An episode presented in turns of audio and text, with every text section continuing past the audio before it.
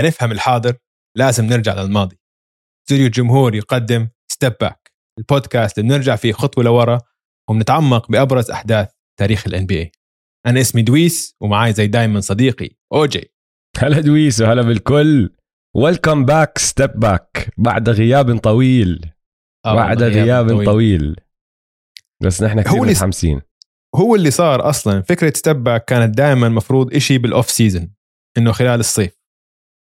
يعني ضلنا نصر حلقات. بعدين اللي صار مع الكورونا وخبطت الدنيا صار له موسم مستمر سنة تقريبا. ما كان في ما, حدا ريح. لبرون قاعد ما حدا ريح. ما ارتحت. لا حبيبي نحن اللي ما ارتحنا. بالضبط. وهدول الحلقات حلقات Step Back غير عن حلقات Man to Man. هدول بدهم يعني جد بدهم بحث و research ووقت للتحضير كتير كتير كتير أكثر من حلقات عادية. على كل حال وصلنا هون وأنا كتير متحمس لحلقة اليوم. بس قبل قبل قبل ما تدخل على موضوع حلقة اليوم بدنا نشكر كل المستمعين والمشاهدين كتير لأنه حلقة اليوم آه، إذا أنتم عم تسمعوها أنتم بتكونوا عارفين إنه حلقة حصرية وخاصة لمتابعين ومشتركين Extra Time على استوديو الجمهور. فشكر كتير لدعمكم يا جماعة. نحن ممنونين لكم وإن شاء الله تعجبكم. شا الله تنال إعجابكم. هاي الحلقة. بس أنا أنا جد كتير كتير متحمس هاي الحلقة ومن زمان متحمس لها. من أول ما حكينا برنامج Step Back وأنا عم بفكر بهاي الحلقة. عشان حلقة اليوم خليني أحكي لكم. هذا الفريق عمل ثورة بلعبة كرة السلة. وحسب رأينا ورأي كثير من خبراء ال NBA أكثر فريق له أثر على طريقة اللعب الحديثة اللي بنشوفها هلأ في ال NBA اللعب السريع الثلاثيات وكذا. واللي أحلى من هيك كانوا واحد من أمتع الفرق اللي بحياتي أنا شفتهم بيلعبوا كرة سلة. حلقتنا اليوم عن حقبة ال Phoenix Suns بين سنة 2005 و2008 فريق iconic لدرجة إنه صار معروف بلقب ال 7 seconds or less Phoenix Suns الحلقة السابعة عن فريق السبع ثواني أو أقل يا دويس. هاي هي التلميحة. أنا صار لي عم بلمح عليها إنه سألوني الناس إن شو التلميحة للحلقة؟ قلت لهم رقم سبعة. فاللي حزر برافو عليه. طيب السؤال. ليش اخترنا هذا الموضوع؟ أنا عندي ثلاث نقاط. بعدين بخليك أنت تعمق فيها. حلو. بالنسبة لي هذا واحد من أفضل إذا مش أفضل فريق ما ربح بطولة. وراح ندخل بكل العوامل اللي صارت معه يعني حظه كان غير طبيعي شو سيء. يعني كل شيء ممكن يصير غلط صار معهم غلط. يعني مساكين. بس 100% إذا هم مش أفضل فريق ما فاز بطولة هم 100% أمتع فريق ما فاز أكيد. مية بالمية. لأنه اسمع نحن هلأ بال 2021 قاعدين بنسجل. بعد ما مر يعني أكثر من عقد كامل من لما حضرنا هذا الفريق بعزه. الواحد هلأ بنسى إنه هذا الفريق بس دخل على الساحة بس دخل على عالم ال NBA كسر ثقافة السلة وكل إشي كان الواحد بيعرفه عن كيف تلعب هاي اللعبة كيف مفروض أنت تلعب. دخل وكسر الدنيا. يعني إذا عمره مر على كرة سلة آه، ثقافة مضادة زي ما بيقولوا counterculture لإشي اسمه كرة. السلة هذا هو الفريق. هذا هو الفريق اللي كسر الدنيا. لعبهم كان سريع ومش مقيد بإشي. كل الأشياء اللي أنت مدرب عليها اللي مخك بفهمها بلعب السلة دخل على على الساحة وكسرهم. وأنا في قصة بضل أعيدها. حكيها على بودكاست مان تمان أكثر من مرة كجملة. وراح أرجع أعيدها هون لأنه دخلها بهذا الفريق. أيامها أنا كنت عايش بتورونتو كنت أروح أحضر مباريات سلة كتير.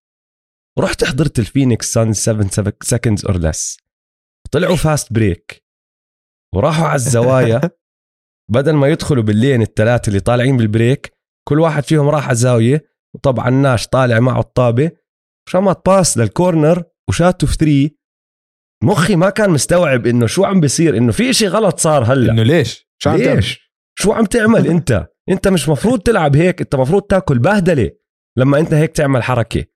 لأنه أيامها كان إشي كتير غريب إشي كتير كتير غريب ما بتشوفه. هلأ ما بتفكر فيها مرتين. عادي. إشي بتشوفه دائما على الطالع والنازل. أيامها لا ما كانوا يلعبوا كفريق منتظم كفريق سلم تدرب مع بعض عنده بليز وهجمات وخطط مرسومة. كانوا يلعبوا زي فريق بيلعب بيك اب انت والشباب رايحين على الملعب تلعبوا مع. بعض واللي يصير يصير.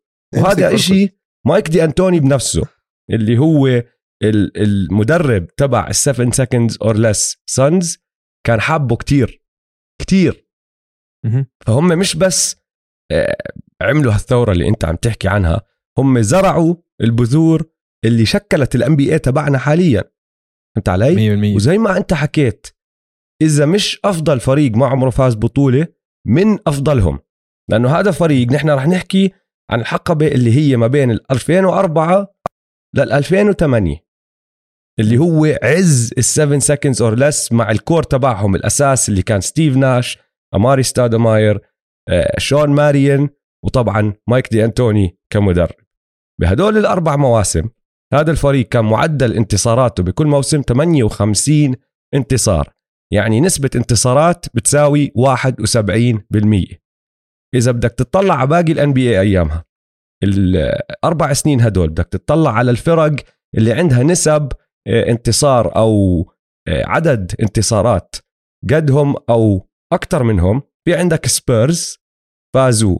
بمعدل 59 انتصار نسبة 72% أيام عز دنكن مانو وباركر. الثلاثة خاشين بعزهم كانوا. فريق جبار نحكي فيه لآخر يوم إنه من أفضل وأحسن حقبات الدنيا شفناها اللي هم سبيرز مع هدول الثلاثة طبعا جريك بوبوفيتش. بعدين عندك دالاس. بالأربع سنين هدلاك كان معدل انتصاراتهم 59 انتصار نسبة 72% كمان. بس في سنة ربحوا فيها 67 مباراة. اللي هي سنة 2006 2007 ترفع هذا المعدل وهي نفس السنة طبعا اللي خسروا فيها بالدور الأول ضد ال We Believe جولدن ستيت ووريرز ف ال 59 تبعت دالاس شوي مخادعة من وراء هاي السنة بالذات ال 67 انتصار اللي صارت بال 2006 2007 بعدين بيجي السانز زي ما حكينا 58 وانتصار أو معدل 58 انتصار وبنسبة 71% وراهم على طول الديترويت بيستونز اللي كانوا عم بيربحوا بمعدل 57.5 انتصارات بالأربع سنين هدول نسبة 70% بس كانوا عم بيلعبوا بال East. اللي بتعطيهم يعني اكمل انتصار زيادة لأنه هديك أيامها كان عز ال Western Conference. فهمت علي؟ 100% السانز عم بيلعبوا بال West وعم بيعملوا هذا الحكي. هدول ما كانوا فريق جيد. هدول كانوا فريق ممتاز ممتاز. فإذا أنت جد بدك تطلع على كل الفرق أو الحقبات اللي مرت بدون ما يفوزوا بطولة ما عم نحكي عن موسم واحد ما عم نحكي عن فريق زي الوريورز بال 2016 إنه كان عندهم موسم خرافي وما فازوا البطولة لا عم نحكي عن حقبات على مدى السنين إذا. بدك تقعد تطلع على فرق ما فازوا يعني السانز 100% بهذا النقاش عندك الجاز أواخر التسعينات عندك الكينجز على سبيل المثال بأول الألفينات ألفينات آه، النكس بأوائل ونص التسعينات. ممكن إذا بدك تزيد الوريورز لما كان معهم آه، مش الوريورز عفوا الثندر لما كان معهم دورانت ويستبروك. طبعا. بس لازم نحطه بالنقاش كمان. ال- السانز بيطلعوا راس معهم كلهم. واللي صحيح. بفرقهم عن كل هدول الفرق إنه على راسي عيني ولا واحد فيهم فاز البطولة بس هدول امتعونا بطريقة غير طبيعية غير منطقية والإرث تبعهم قصتهم أثرهم مع إنه ما فيه خاتم من أهم الفرق اللي مرت على الان بي اي واللي غيرت طريقة لعب ال NBA 100% يعني الاسم 7 seconds or less. تخيلوا معنا شوي. عندك 24 ثانية بالهجمة. طيب؟ خطتهم كانت انه تخلص الهجمة بسبع ثواني. سبع ثواني أو أقل. يعني سبع ثواني maximum maximum يعني هلأ لما تسمع هذا الحكي هلأ السبع ثواني. آه يعني لما تسمع هذا الحكي هلأ بتقول okay يعني هلأ في كتير ناس بيلعبوا بسرعة. بس لا هذول أول فريق سووها ووقتها كان جنان. لدرجة لما دخلوا بأول من أول موسم إلهم زي ما حكى آه ناش we blew the doors off teams دخلنا عليهم مش فاهمين مش ملحقين معانا عم بتعوا ما حد بيلحقنا ما حد فاهم شو عم بيصير. فمن أول موسم دخلوا وهلا نحن نحكي كيف انتصاراتهم شمطت بالسما. ندخل آه، نحط ال- المستمعين والمشاهدين بالصورة يا دويس. مهم. نفهمهم من وين طلع الفريق. وأنا راح أعطيك إياها بطريقة شوي غير عن دايما. أنا شايف إنه في ثلاث عناصر أو ثلاث أشخاص حتى أساسيين بهاي القصة. وأهميتهم كالتالي. بالنسبة لي طبعا شخصيا. مايك دي أنتوني هو. الأساس تبع كل إشي. عندك ستيف ناش وعندك تحتهم بشوي بس لسه مهم ولازم ينذكر اللي هو براين كولانجلو وأبوه كمان شوي جيري كولانجلو هلأ بجيب لك سيرة ليش. هلأ أنا قعدت أفكر بشغلة. انت بتعرفني أنا كمان بحب الأفلام وبحب هوليوود الأمور هاي. أنت سامع بمارتن سكورسيزي صح؟ طبعا. مخرج. طيب. المخرج. في أنا شايف تشابه بين ال 7 seconds or less Suns وهدول الثلاث أشخاص ومارتن سكورسيزي وكمان شخصين كتير مهمين بمسيرته آه، بهوليوود. سكورسيزي هو مايك دي أنتوني. هو الزلمة اللي بقود كل إشي. أفكاره اللي براسه هي اللي قاعدة بتطلع كل الشغل تبعه. بعدين عندك روبرت دينيرو. روبرت دينيرو هو النجم اللي استعملوا مارتن سكورسيزي واللي بيعرف هالقصص أول ما طلع سكورسيزي كان يستعمل دينيرو بكتير أفلام أفلام أيقونية صارت من أفضل أفلام هوليوود. ستيف ناش هو الدينيرو تبع دي أنتوني. وهاي كتير مهمة ليش؟ عشان ستيف ناش هو اللي قدر يترجم رؤية دي أنتوني ويطبقها على الملعب. حلو. يعني يعني امتداد المدرب على الملعب دائما هو ال point guard حلو. ممكن المدرب يكون عنده كل أحسن أفكار بالدنيا. ممكن سكورسيزي عنده أحسن فيلم بالدنيا. إذا ما عندك الممثل أو اللاعب اللي بيقدر يحيي هاي الرؤية ويخليها هيك قدامك ويورجيك إياها على أرض الواقع ما بتنفع. حلو. وبتعرف كمان مين هيك؟ بنطبق عليه نفس الإشي بس بطريقة كتير غير اللي هو واحد اسمه مايكل تشابمان بقصة سكورسيزي اللي كان ال cinematographer المصور الأساسي تبع سكورسيزي بأول أفلامه كان دائما يستعمل هذا الزلمة. شغلته إنه لما سكورسيزي يتخيل إشي براسه هداك شغلته إنه يخلي ال- التخيل اللي براس سكورسيزي يبين على الشاشة. هو اللي كان يغير الألوان هو كان يقرر هدول الألوان هيك. أو هاي الزاوية اللي لازم نصور فيها أو بعرفش إيش. كل هالأمور هاي. فهمت علي؟ براين كولانجلو هو المايكل تشابمان تبع قصتنا. لأنه براين كولانجلو شاف فكرة دي أنتوني والرؤية تبعت دي أنتوني وهو اللي راح بنى إشي بسمح له إنه يدخل هاي الفكرة أو إنه يعيش هاي الفكرة بعالم ال NBA فهدول الثلاثه هم بالنسبة لإلي آه، الأشخاص ال- المهمين بهاي القصة. بدون الثلاثه هدلاك ما كان صار عندنا أفلام سكورسيزي الخرافية أول مسيرته وبدون هدول الثلاثه ال 7 seconds or less Suns ما كان اجونا ما كان وصلوا لعنا ما كان شفنا زيهم. ومن وراهم طبعا الامتداد تبع هذا الإشي ما كان شفنا ال NBA اللي بنشوفه هالأيام هاي. بس عشان نرجع كمان مرة نكمل ونحط الكل بالصورة رح نبدأ أو أنا رح أدخل بكل واحد فيهم أحكي لك قصته وكيف وصل لوين ما وصل. ورح نبدأ بمشوار على إيطاليا يا دويس. كنت متوقعني آخذك مشوار على إيطاليا؟ مش متفاجئ بس. مش متفاجئ لأنك بتعرف القصة بس اللي ما بيعرف القصة. مايك دي أنتوني اللي راح نبدأ فيه. كان لاعب كتير عادي بال NBA حتى أقل من عادي يعني مستواه ما مش هالإشي. فهمت علي؟ لعب بال US بال NBA وبال ABA دخل على draft السنة ال 73 لعب ثلاث سنين بال NBA بعدين لعب آه، سنة بال ABA بعدين رجع كمان مرة على ال NBA وما لعب غير جيمتين ليها شاف إنه وضعه تعبان صعب مش راح يقدر يكمل بال NBA شو قال لك مايك دي أنتوني؟ يا بعتزل وبلاقي لي شغلة تانية. يا إجته فرصة يلعب بإيطاليا. قال لك خلاص بروح بلعب بإيطاليا. لعب لفريق اسمه اولمبيا ميلانو. وباولمبيا ميلانو صار نجم. لعب هناك 13 سنة فاز الدوري الإيطالي خمس مرات وفاز ال EuroLeague مرتين. كان ملقب بال baffo بالايطالي شو يعني ال baffo؟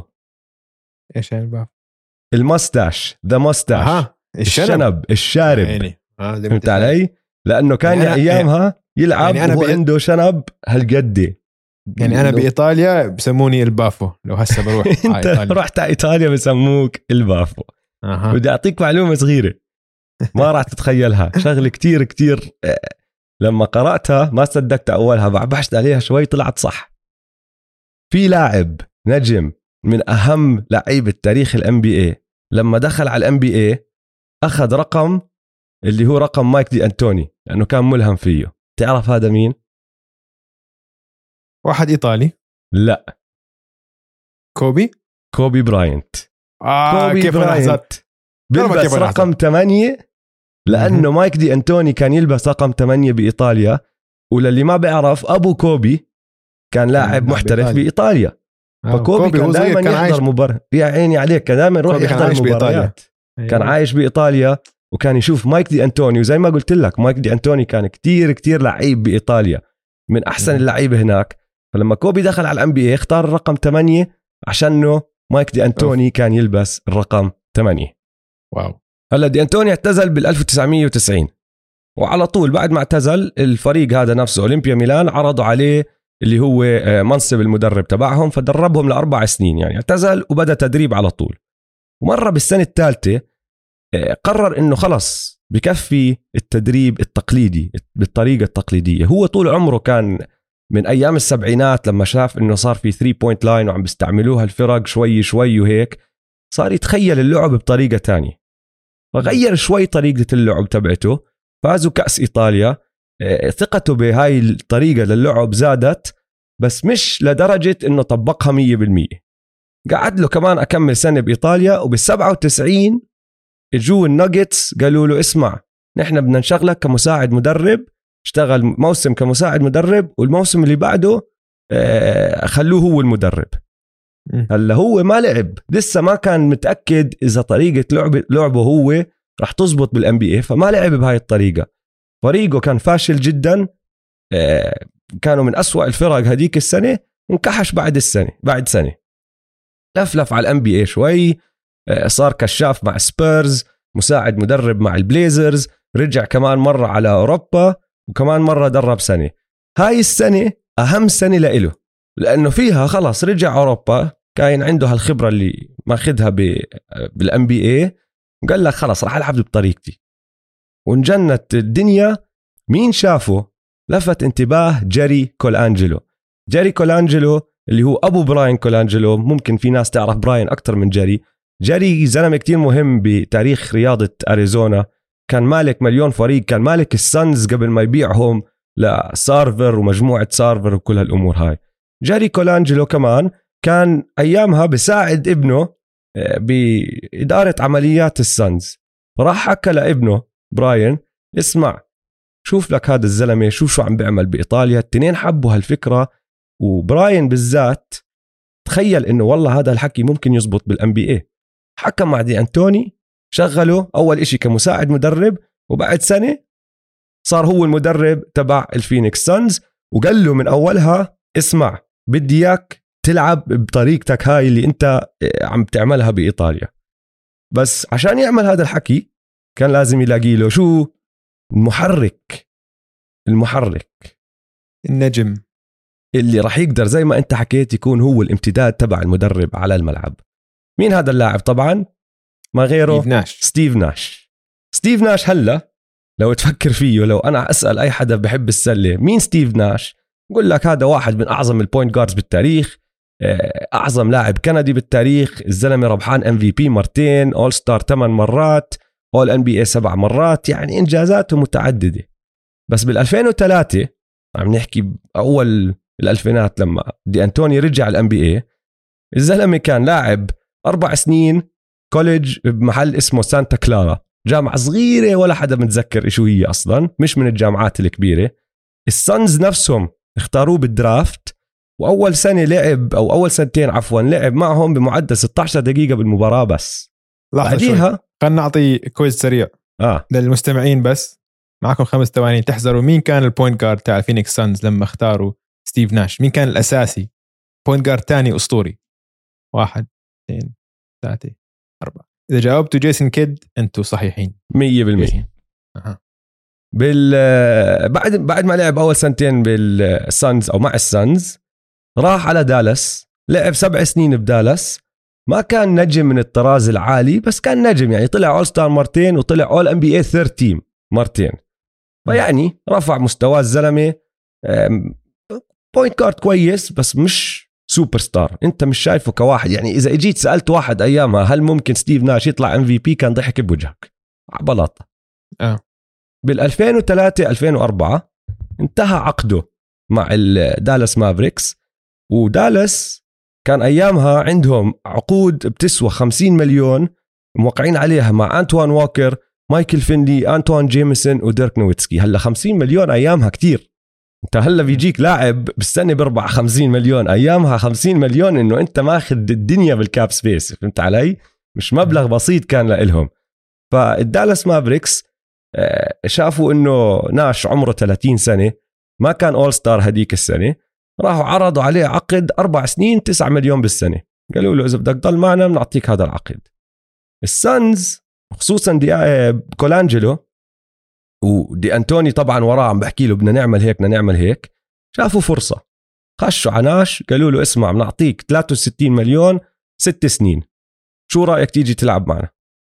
قال لهم 100% وهيك صفى آه، ستيف ناش هو ال point guard اللي راح يبدأ مع دي أنتوني بأول موسم له برجع بعيد كان عمره 30 سنة.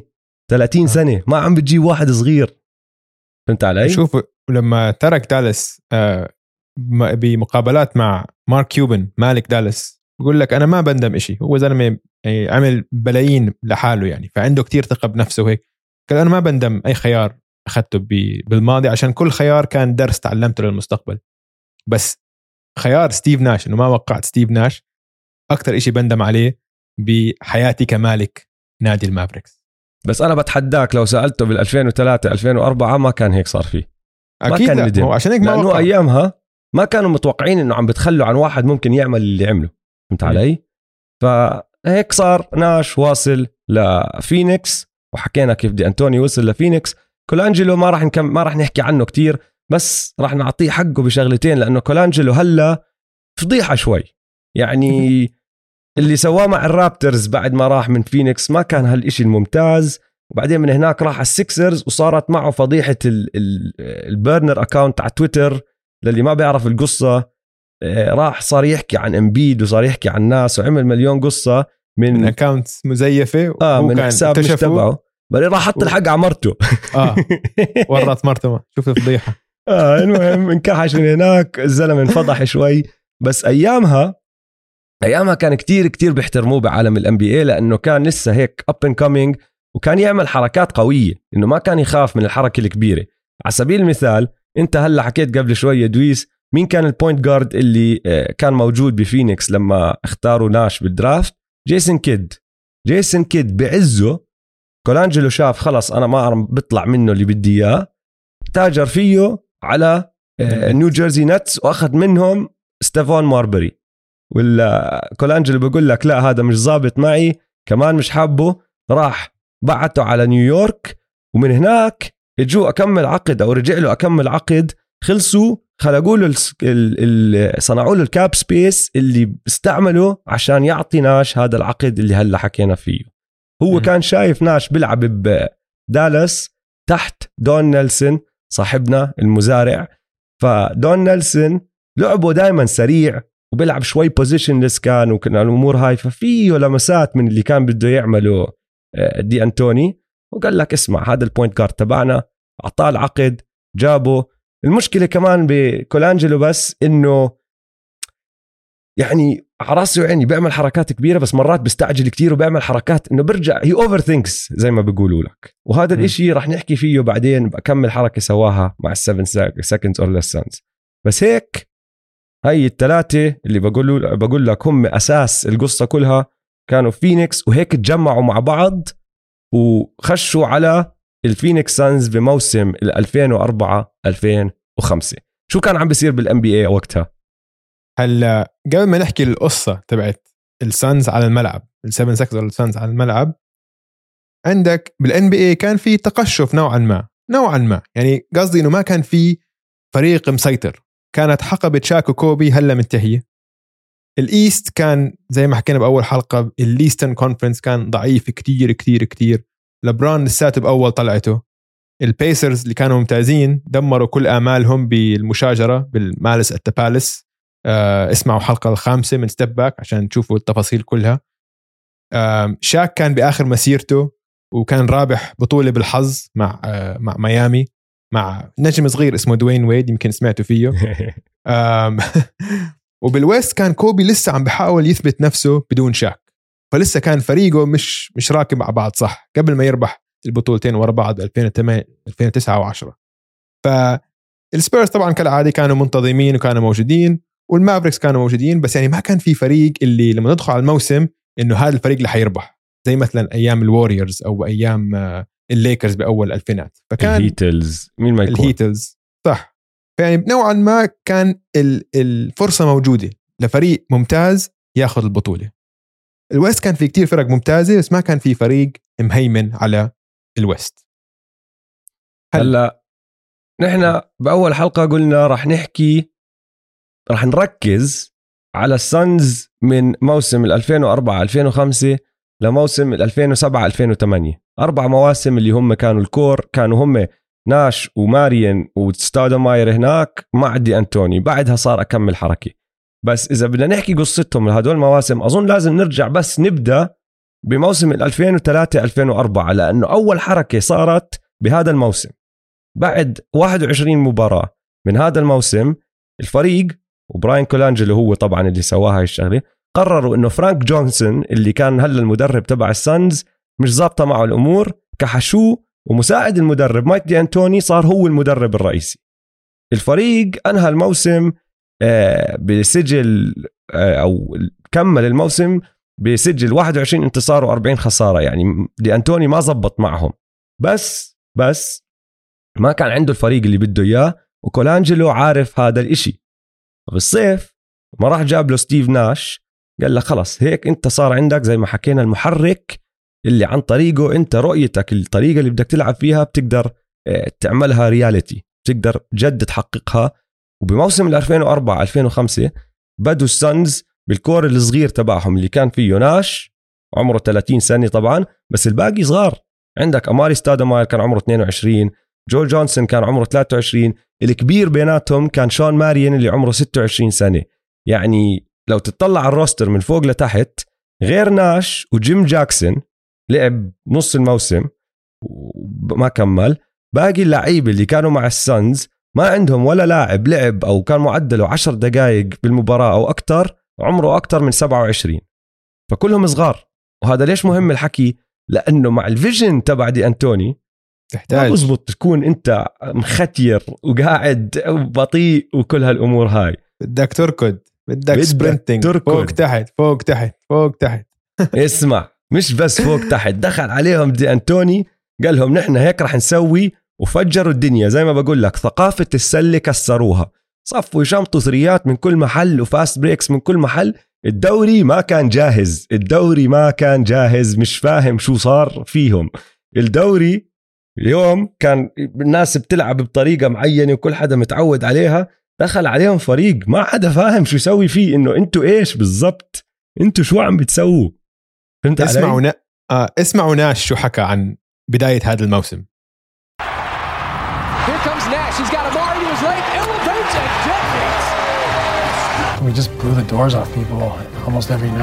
بالضبط. وهذا اللي بالضبط اللي سووه دخلوا على كل ملاعب و they blew the doors the team. بلشوا الموسم 31 انتصار وأربع خسارات فقط. تخيل. ال NBA مش فاهم شو عم بيصير. هلكوهم. بتشوف المقابلات مع اللعيبة بعد المباريات بعد ما يلعبوا ضدهم. هلكانين. إنه يا إنه يا they just kept running and at the end we couldn't keep up وهيك إنه مش ملحقين. بس إنه اللعيبة كانت عم تعترف نحن مش ملحقين نلعب معاهم هدول الناس. إشي كان رهيب. خلصوا الموسم 62 انتصار. طبعا كانوا الأول بالغرب. ناش فاز ال MVP كان عندهم ثلاثة all stars مايك دي انتوني كان coach of the year يعني موسم ناجح يعني يعني اسمع أكمل لك. كل توقعاتهم. أزيد آه. لك من البيت شعر. كانوا الأول الش- من الشعر بيت. أزيد لك من الشعر. بيت.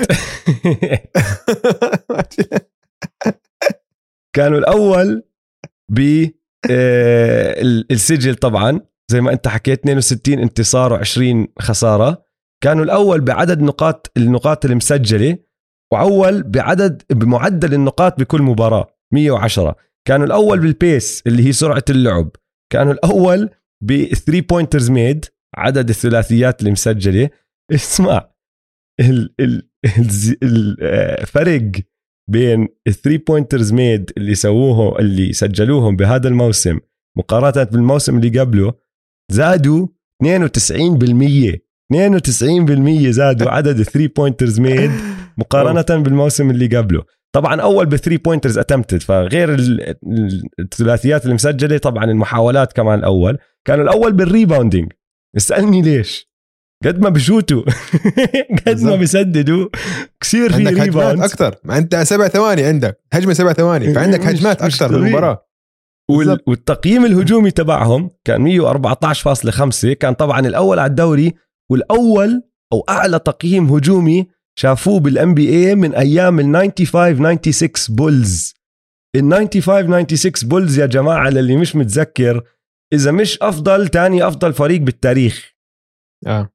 يعني فازوا 72 مباراة وفازوا البطولة. كل الحكي هذا. يعني إشي خرافي اللي دخل على ال NBA ناش وأماري على طول شبكوا وصاروا من أحسن ال two man combos بال NBA يعني ال pick and roll تبعهم شغلة رائعة رح نحكي فيها بعدين. وغير هيك شفت أنت إشي هلأ كتير كتير موجود بال NBA كتير سهل بس أيامها لأ أيامها ما كان يصير. كان عندهم مرونة بالمراكز. يعني جو جونسون كان يلعب ال point guard shooting guard و small forward شون مارين كان بيقدر يدافع على ال centers وبيقدر يدافع على ال point guard هذا الإشي هلأ عادي أنت بتشوفه بال switching ومتعود عليه. إشي كتير طبيعي بالعكس الفريق اللي ما بيعمل هيك هلأ بنجحش. أيامها ما كان هيك ما كان هيك. زادوا الانتصارات طبعا ب 33 انتصار مقارنة بال بالموسم اللي قبله وهذا العدد كان أيامها أكبر ثالث أكبر عدد انتصارات أو تغير بعدد الانتصارات بتاريخ ال NBA فالجماعة دمروا الدنيا. خشوا على ال playoffs الكل عم بحكي إف شو راح يصير بال playoffs هذا الفريق يعني ما ما شفنا حينفع. زيه. آه إنه ما حيزبط هذا بال playoffs وال playoffs غير دفاع ال playoffs ما دفاع بعرفش آه. إيش. لا لا دخلوا على ال playoffs لعبوا ضد الجريزليز بال round الأول دمروهم. sweep بعدين لعبوا ضد فريق ناش السابق المافز بالدور الثاني مسحوهم مش sweep فازوا بست مباريات يعني أربعة اثنين بس كانت بس. سلسلة كتير حلوة. هاي كانت جولة انتقام ستيف ناش من دالاس مافريكس. إذا بتتذكروا هو كان مع الدالاس مافريكس وما أعطوه عقد كبير وراح على ال Suns. فالسلسلة يعني اللعب اللعبه ضد المافز كان يعني لو أنت مشجع المافز كان نتفت شعرك يمكن. مارك كيوبن انجن أكيد. ديرك نويتسكي زعل عشان كمان هذا كان صاحبه. آه. أخذ أول شيء أخذ ال MVP قدامهم. أخذ جائزة ال MVP قدامهم. يعني هاي أول شيء ماشي؟ ال average تبعه بالسلسلة كان 30 نقطة و12 assist بآخر ثلاث مباريات. وستة ونص rebound وستة ونص rebound بآخر ثلاث مباريات. ال average تبعه كان 40 نقطة مع triple double تخيلوا مش طبيعي مش طبيعي. غلبوا المافز. وصلوا لنهائيات القسم الغربي شمطوا بإشي اسمه السان أنطونيو سبيرز. يعني ما في آه، style ين بتقدر ما بتقدر تلاقي style ين غير عن بعض قد ما هدول كانوا غير عن بعض أيامها. يعني أفضل هجوم بالدوري run and gun سريعين كل إشي كل إشي freestyle من هالأمور هاي. ضد فريق متكتك فاهم كل إشي كل خطة مرسومة كل هجمة مرسومة. السبيرز طبعا عندهم خبرة الأبطال عندهم آه، لعيبة بنص عزهم من أفضل لعيبة التاريخ وتحكموا بال pace بطئوا ال Suns ما خلوهم يلعبوا بطريقتهم وغلبوهم in five games أماري ستاودماير بدع بدع بهاي السلسلة. كان معدله 37 نقطة بس بصراحة نهاية الموضوع سبيرز كانوا فريق أفضل وقتها. وجاهز و- أكثر لل playoffs يعني خاضوا حروب كثير. بال playoffs مع ضد الليكرز وضد كوبي. وضد هاد بالضبط فرضوا طريقة لعبهم هاي المهمة كتير صح. كمان كانت. فال Suns صفوا خسرانين بس ما في حدا بيقدر يحكي لك ما كان موج- موسم ناجح كان موسم كتير كتير كتير ناجح أكيد طبعا وقتها شو صار يا دويس جيري كولانجلو زي ما حكينا اللي كان مالك بلش. النادي بلش باع. النادي لواحد اسمه روبرت سارفر روبرت. سارفر لليوم مالك ال Suns وهلا سمعته معروفة وواضحة. أيامها لسه ما كانت هيك. هلا مع- معروف إنه بخيل. مشان هيك نحن لما قعدنا نحكي عن عن كريس بول وعقد كريس بول الجديد وهيك استغربنا إنه أوف شو عم بتسوي يا روبرت سارفر؟ مش متعودين عليك تسوي هيك تدفع حركات مصاري. فك آه. الدكة فك الدكة آه. وصار يدفع أخيرا. بال 2005 2006 شرى النادي وعلى طول بخل عليهم. ما بده كان يعطي جو جونسون عقد جديد ويمدده فتاجر فيه قبل ما يخلص عقده لأتلانتا وكان عندهم كوينتن ريتشاردسون كمان بيلعب هناك عقده كبير كمان تاجر فيه. وغير هيك أماري ستادماير اللي كان جزء كتير مهم وتاني أفضل لاعب عندهم بأول موسم مع دي أنتوني آه، لعب ثلاث مباريات بس لأنه انصاب واضطر يعمل عملية microfracture surgery بركبته. فالكل قال لك آه أوكي وضع ال Suns راح يكون صعب هاي السنة. بس, بس- ضافوا بهذا ال off season ضافوا بوريس دياو. بالضبط. وكان هو كبير دياو من شيء مم. كتير مهم لازم نذكر عنه. ما حدا كان فاهم شو مر- مركزه شو موقعه. هلا هو آه. راح بال... بجو جونسون راح أتلانتا هو رجع من أتلانتا. مم. وما حدا فاهم بوريس دياو شو بيلعب. فهمت علي؟ بوريس دياو كتير لع- لاعب كان غريب لل NBA أيامها. لاعب إنه كبير بس بطيء شوي بس لعيب passات عنده, عنده عنده مهارات. vision عنده مهارات. ما. حدا فاهم شو يعمل فيه مش أتلانتا مش مش عارفين شو يسووا فيه. دي أنتوني مسكو قال له تعال أنت راح تعال. تصير يا أخي العزيز point center أنت راح تصير صانع ألعاب من مركز ال center إشي ما كنا شايفينه أيامها. وغير هيك كمان جابوا واحد اسمه راجا بيل راجا بيل كان undrafted wing لعب شوي مع مع ناش بدالاس بعدين راح لعب برا ال NBA ورجع وبعرفش إيش. مدافع روعة. فساعدهم هذا الشيء كان مع ال Sixers. كان مع ال Sixers بنهائيات 2001 وهو من نوع اللاعب اللي بحب يدافع على أقوى لاعب بالفريق الثاني. كان مثلا دائما آه. شخصيته هيك إن شخصيته دفاعية زي توني الن تبع ال grit and grind Grizzlies كان دائما مثلا يلعب ضد كوبي دائما هو بده يمسك كوبي كان يفتخر بال defense تبعه. فبتحتاج هدول اللعيبة على فريقك اللي ما عم يفكر بكم من نقطه رح أسجل أنا أو كم من تسديده رح آخذ. أنا بدي أوقف أحسن لاعب على الفريق الخصم. وهذا كان راجا بيل. فكان راجا بيل إضافة ممتازة. 3 and D ممتاز. سدد ثلاثيات وبدافع أحسن لاعب على الفريق الثاني. لياندرو باربوسا شوي شوي بدأ يدخل بعزه أو بدأ يورجيك ملامح potential كل هالأمور هاي. باربوسا شون كمان ماريان اتحسن أكثر وناش لعب. في ناس بيقولوا لك أحسن من موسمه الأول حتى وأخذ كمان MVP فالكل كان متوقع إنه هدول ال Suns بدون أماري راح يعطوا خطوة لورا. وعلى راسي وعيني يعني بس فازوا 54 مباراة مقارنة ب 62 اللي فازوها بموسمهم الأول. بس ما ما أخذوا خطوة لورا لدرجة اللي للدرجة اللي كانوا يتوقعوها الناس. صمدوا وصلوا ال playoffs آه، فازوا ضد لعبوا ضد ال two LA's. فغلبوا آه بس الليكرز. لحظة لحظة. هلأ لما فاز ال back to back MVP كان هو واحد من 13 لاعب بتاريخ ال NBA بيفوز back to back MVP ستيف ناش. لازم نذكرها هاي. هاي كثير مهمة. وبما إنه خلصوا ب 54 آه، فوز انتصار بهذا السيزون بس كانوا لسه الثاني بال West. ال West كان كثير قريب على بعض الفرق يعني. فلسه موسم ناجح كثير خاصة إنه كان أماري بدون ما أماري. بيلعب. آه. وصلنا لل playoff هلأ. فوصلوا ال playoffs لعبوا ضد كوبي والليكرز بالدور الأول. الليكرز تقدموا 3-1 بعدين رجعوا ال- ال Suns وغلبوهم. سلسلة كتير أيقونية. والسلسلة اللي بعدها لعبوا ضد ال Clippers. كمان كانت سلسلة حلوة سلسلة كلها highlights طلعوا منها ونفذوا من ال Clippers. بسبع مباريات ووصلوا لنهائيات القسم الغربي لتاني سنة على التوالي. لعبوا ضد ال Mavs هاي السنة. هاي ال- ال Mavs كانوا داخلين عليهم بعد ما لعبوا سلسلة كمان جبارة ضد سبيرز. واحدة من أروع سلاسل تاريخ ال NBA ترى. ال Mavs ضد السبيرز ب 2006 كانت مباراة شطرنج من الطراز العالي العالي العالي. كانت جد سلسلة روعة. نارية نارية. روعة كانت روعة. ال Mavs داخلين طبعا كانوا بثقة بالنفس كتير عالية. فريق ايقوني غلب ال Suns ووصلوا ال playoffs هي السنة اللي خسروا ضد دوين ويد وشاك. اللي انهاروا. النهائي. لما انهاروا اللي انهاروا. عشان كانوا هم كتير أفضل. وفازوا أول مباراتين كانوا متقدمين 2-0 وبسهولة. بعدين مرة واحدة انهار الفريق. عارف شو صار؟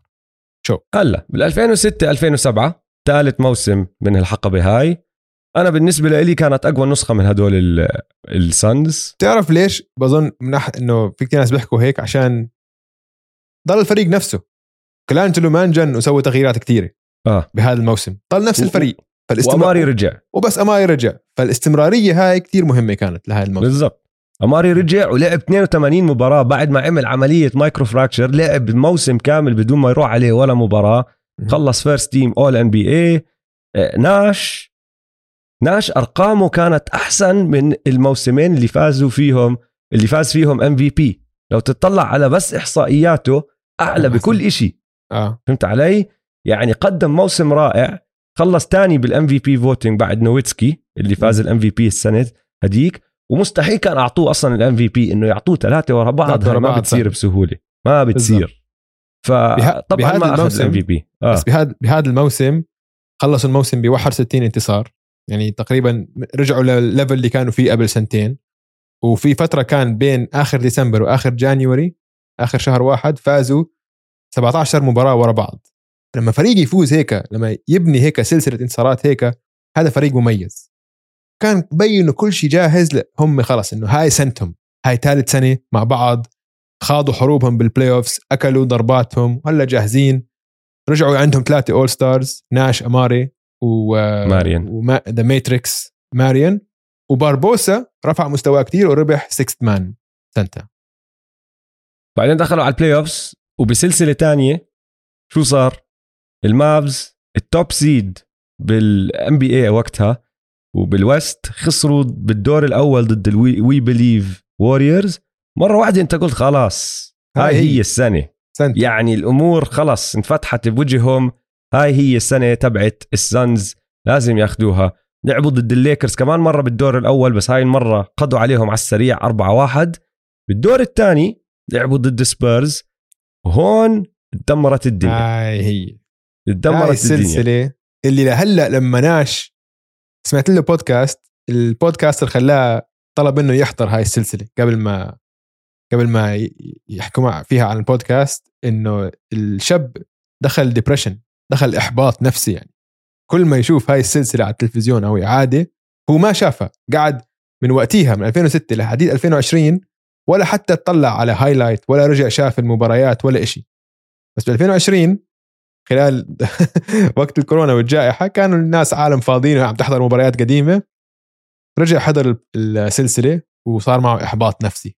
قال لك أنا نسيتها ويا ريتني ما رجعت حضرت هاي السلسله اسمع هي هاي سلسله شوف أول مباراة كسر منخاره وراح عليه آخر أكمل دقيقة من المباراة. عشان الم- كان نزيف ما عم يوقف. آه، نزيف منخاره. ما عم بيوقف كان. فاضطر يقعد آخر دقيقة من المباراة وخسروا هالمباراة بفرق ولا شيء. أربع خمس نقاط شيء هيك يعني. بعدين ال- اللقطة اللي كتير كتير مشهورة أو مشهورة. جيم فور السانز راح يعادلوا السلسلة 2 2 المباراة الخامسة راح ترجع بفينيكس. يعني راجعين على أرضهم بيكونوا متعادلين 2 2 فايزين متقدمين ال- السانز بثلاث نقاط أظن. وآخر المباراة طلع ناش مع الطابة. إجا روبرت هوري شمطه hip check check. على اللي هو scorer's table على طاولة الحكام وال scorer's foul قوي يعني فاول آه. فاول وسخ طيروا.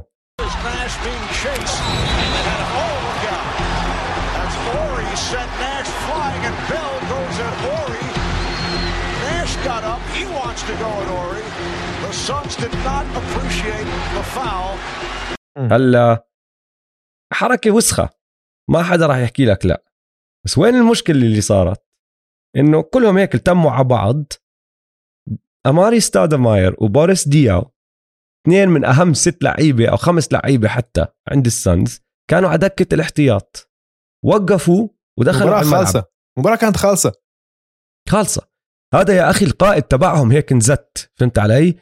فغريزتهم إنه خلص يروحوا يدافعوا عنه. وهم البيج مان تبعون الفريق وروبرت هوري يعني لو تطلع عليه تقارنه بينه وبين ناش في فرق طول ووزن بخوف آه. وقفوا دخلوا على الملعب The bench off this melee. Well, you see Stoudemire coming into the into the play, and the coach is sending he and Boris Diaw back to that bench area. The question is, were they on the court or not? And you talk about a young mistake. I mean, if indeed Stoudemire was on the floor, which looks like you know, the league will, will have to look at very closely. And that could cost Phoenix Amari Stoudemire in game five.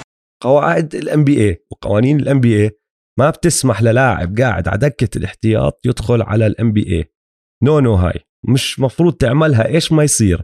عشان هيك دائما لما يصير في هوش بال NBA بتلاحظ إنه مساعدين المدرب دائما بيمسكوا إيدين بعض وبوقفوا قدام دكة الاحتياط. يعني ولا حدا ياخذ خطوة. درسهم من ورا هاي اللقطة.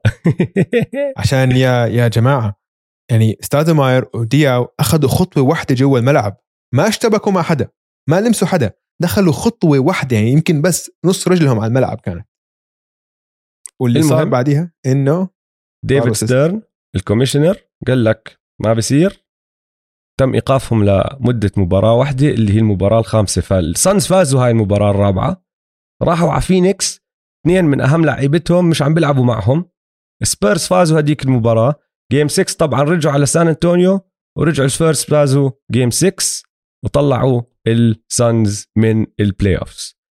حط ببالك إنه على الجهة الثانية بالقسم الشرقي أبطال القسم الشرقي كانوا الكافز هديك السنة بقيادة واحد عمره 22 سنة اسمه لبرون جيمس وباقي الفريق اللي معه بخوفوا لله يعني كانوا آه. all stars من الطراز العالي درو جودين وساشا بافلوفيتش وزيدروناس إلجاوسكاس ودانيال جيبسون وباقي الجماعة يعني يعني اسمع الفريق اللي راح يفوز ال West كان راح يفوز البطولة. مع كل احتراماتي sweep للملك كان وكان sweep 100% وهيك صار.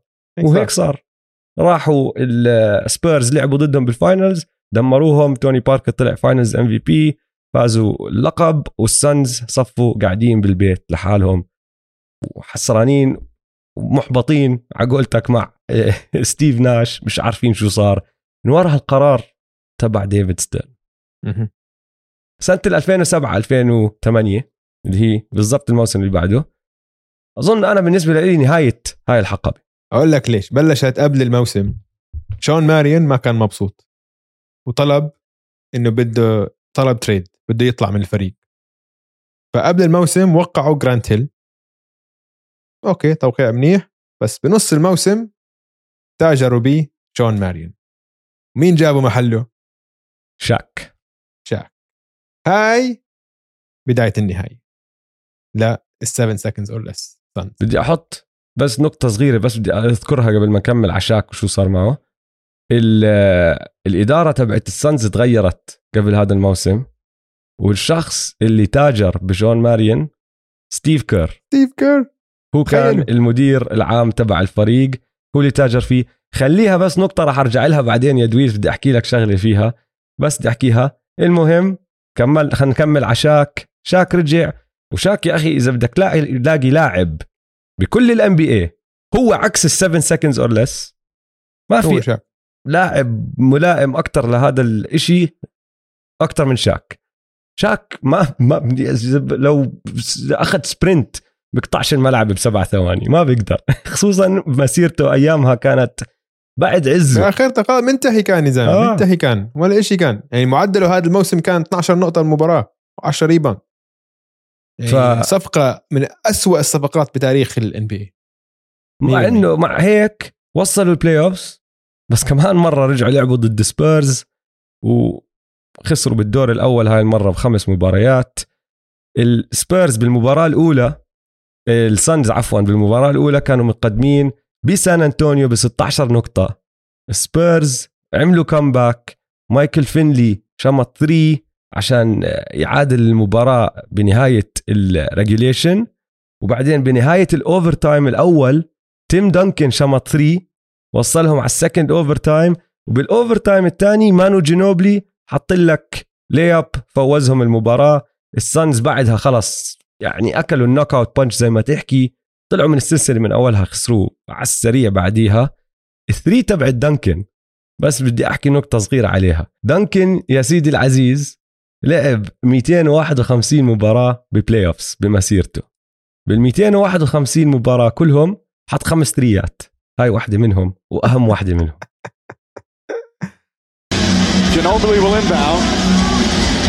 You often see the guy who throws the inbound get it back for a three-point attempt. Raja Bell will be aware of that. They give it back to Ginobili. Nash all over him. O'Neal with the help. Takes it to the basket. Duncan, a three-pointer. Puts it up. It's good!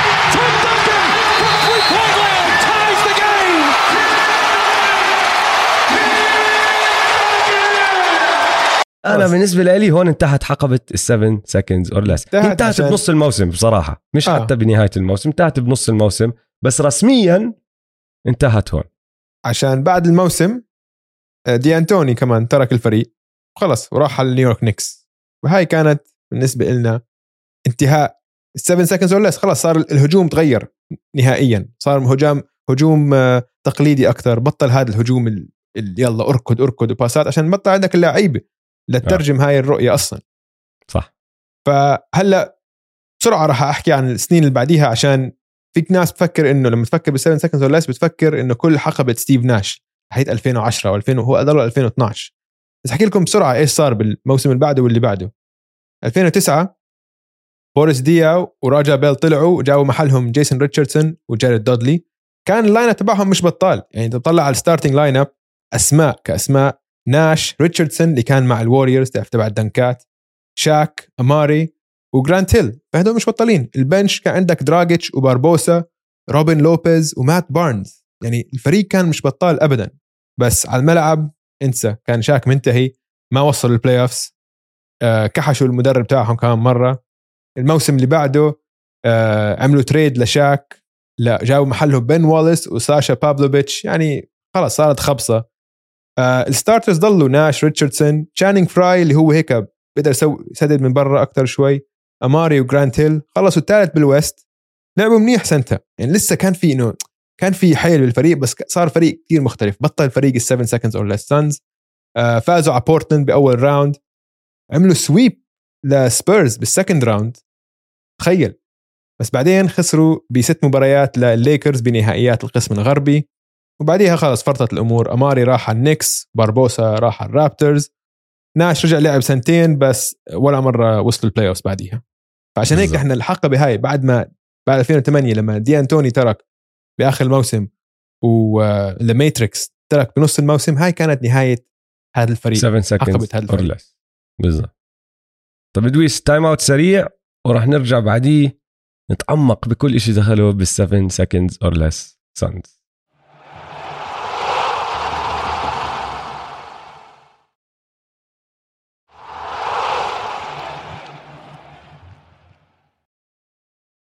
رجعنا من ال timeout خليني أقول لك اوجي انطباعي الأول وأنا بس بسوي البحث لهي الحلقة إنه بلا شك هذا أمتع فريق كان حضرته يمكن بكل كرة السلة. خاصة وقتها عشان وقتها ما كان حد يلعب هيك الطريقة اللي كانوا يلعبوا فيها جد جد حتى لو لو بتحضرها هلأ عادة مرات لما تطلع على مباريات قديمة وهيك بتقول آه okay بس هلأ اللعب أحلى. لا لا.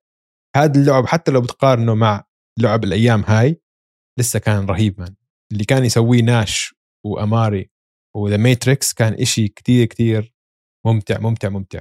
100% أنت شو كان انطباعك الأول وأنت عم تبحث عن هاي الموضوع؟ أنا انطباعي دخل باللي أنت عم تحكي. ما عم بناقشك إنه مش ممتع. كتير كتير كتير ممتع. بس بعالمنا اليوم كتير طبيعي. كتير عادي اللي بسووه إذا بدك بدك تقارنه بالفرق هلأ لأنه كل الفرق هيك بتسوي أو بتحاول هيك تسوي. وحتى شغلة السرعة. يعني مش حكينا كانوا هم بيلعبوا أسرع من أي فريق تاني ال pace تبعهم أعلى من أي فريق تاني. أعطيك رقم إحصائية صغيرة بس تورجيك قديش تغير ال NBA من وقتها لليوم. ال Suns بال 2004 2005 لو تاخذ ال pace تبعهم سرعة اللعب تبعتهم هذاك الموسم وتقارنها بموسم 2020 2021 بيكونوا متعادلين مع أبطأ فريق بال NBA بموسم 2020 2021 اللي هو كان ال New York Knicks تبعون Tom Thibodeau اللي ببطئ كل إشي. فهمت علي؟ فعم بحكي لك إياها. سرعتهم كانوا أسرع من أي فريق تاني أيامها. بيكونوا حاليا أبطأ فريق بال NBA تتخيل لوين تغير الدوري تخيل كل الأمور اللي صارت.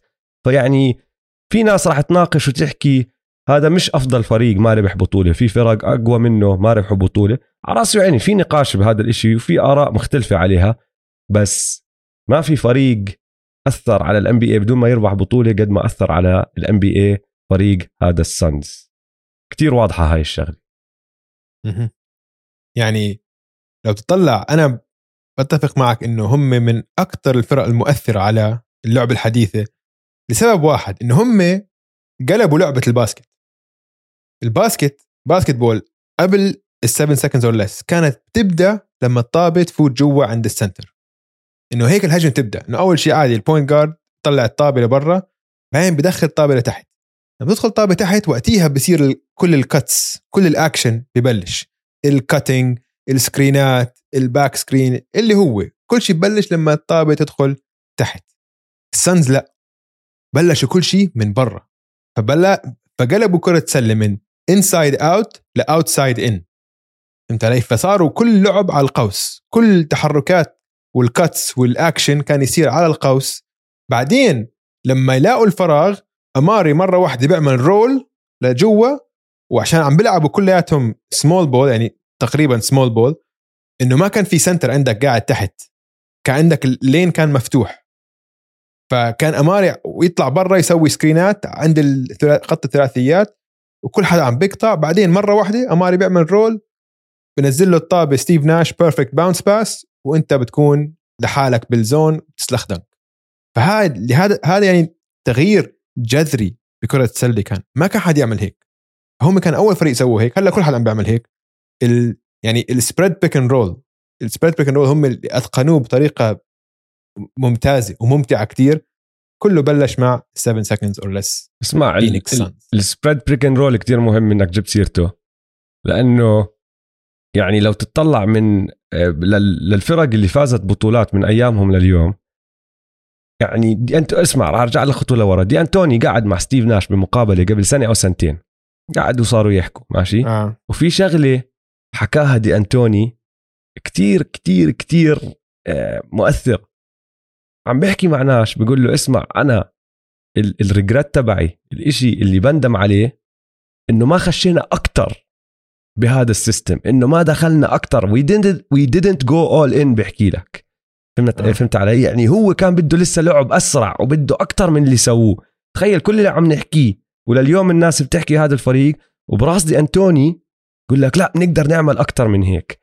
اللي بحزن شوي بالموضوع اللي هو برجع بربط مع شغلة spread pick and roll إنه ماشي مش هو مع هذا الفريق مش هو اللي سواه ما دخل all in بس باقي الدوري عمل هذا الحكي لإله. فيعني ال- ال Heat ال Heatles مع Bosh أخذوا من ال Suns أكمل إشي.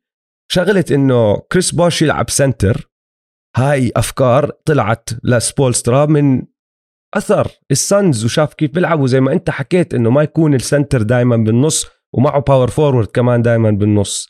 ال 2014 سبيرز نفسهم سبيرز اللي طلعوا ال Suns مليون مرة. وحكينا كان. clash of styles كان كل واحد بطريقة. بال 2014 ما كانوا يلعبوا هيك. كان لعبه كثير 2014 متغير. تبنوا تبنوا style ال Suns بالضبط. وطبعا ال Warriors أعظم فريق أو أعظم حقبة فريق شفناها بال 2010 يعني أخذوا ال offense تبع Mike D'Antoni وظبطوه و went all in وزادوا عليه كمان من أحسن اثنين shooters بتاريخ الدنيا. صفى الفريق اللي نحن بنشوفه. وبعدين الثالث طبعا أنا نسيت Durant هلا زادوا عليه الثالث كمان. صفى يعني عم بيعملوا كل إشي. D'Antoni كان بده يسويه وعم بيربحوا بطولات من و- من وراهم. فأنا معك 100% هدول يعني فريق رائع رائع رائع. وهلا بدي أحكي بأقوى لحظة بالنسبة لإلي يا دويس. لأنه نحن هلا عم نحكي عن حقبة كاملة أربع سنين. أنا بالنسبة لإلي أقوى لحظة لهذا الفريق playoffs 2006 فهمت علي؟ ما عم بحكي أفضل نسخة من الفريق ولا عم بحكي أكثر شيء مؤثر بهذا الفريق. يعني بالنسبة لإلي أنا بنقي إن ال 2006 playoffs 2006 كأقوى لحظة لأنه كانوا عم بيلعبوا بدون أماري اللي كان تاني أحسن لاعب عندهم للاربع سنين. وبال playoffs هدول صنعوا لنا كتير ذكريات حلوة. فهمت علي؟ يعني لعبوا سلسلتين سلسلة بالدور الأول ضد الليكرز وبالدور الثاني ضد الكليبرز. وصلوا 7 games وضد الليكرز كانوا خسرانين متأخرين 3 1 وكلها لحظات إيقونية هال playoff run تبعتهم. يعني ضد الصنز والليكرز عندك أشهر لحظة أو من أشهر اللحظات لكوبي براينت. حط layup وضايل أقل من ثانية. عشان يدخلوا على ال overtime وبعدين بال overtime شمطك ال pose المشهور لما رفع إيده.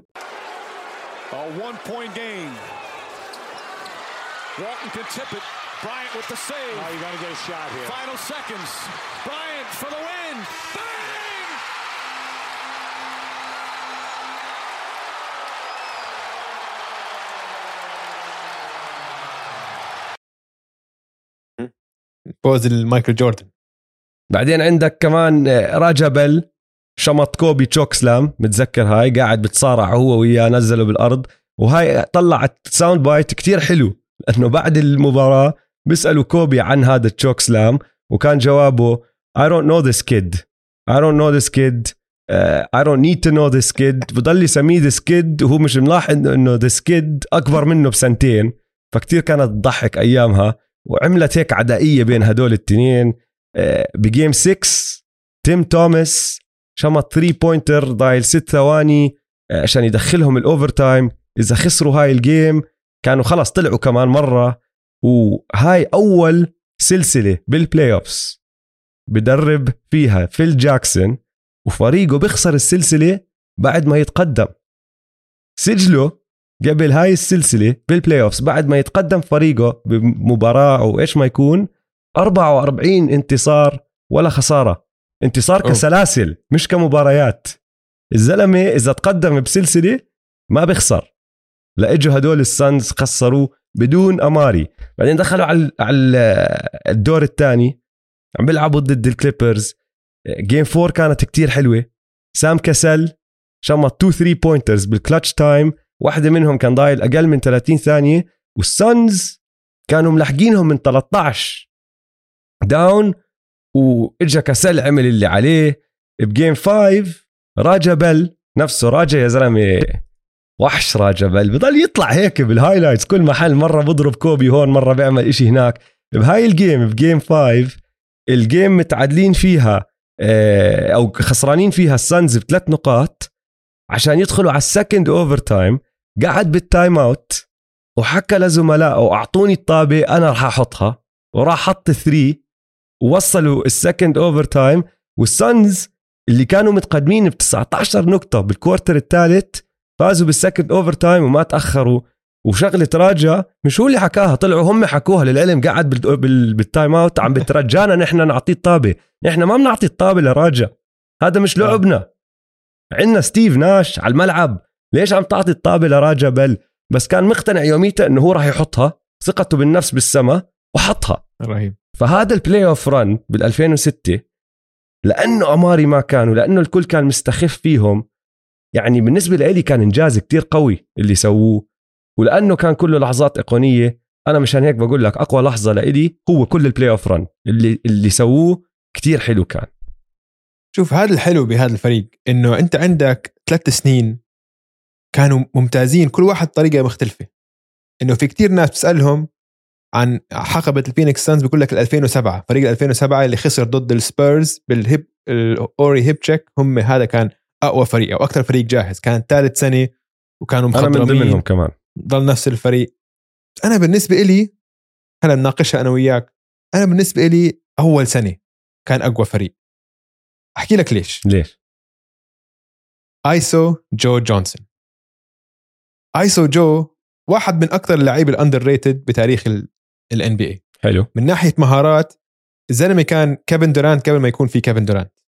من ناحية طول ومهارات. طبعا مش زي كيفن دورانت طول بس, يعني ما كان بس وصل كان طول طويل. دورانت. كان 6'7", جو كان 6 6'7". 7 يعني. طيب بس وقتها إنه ما كان في واحد بهاي المهارات بهذا الحجم.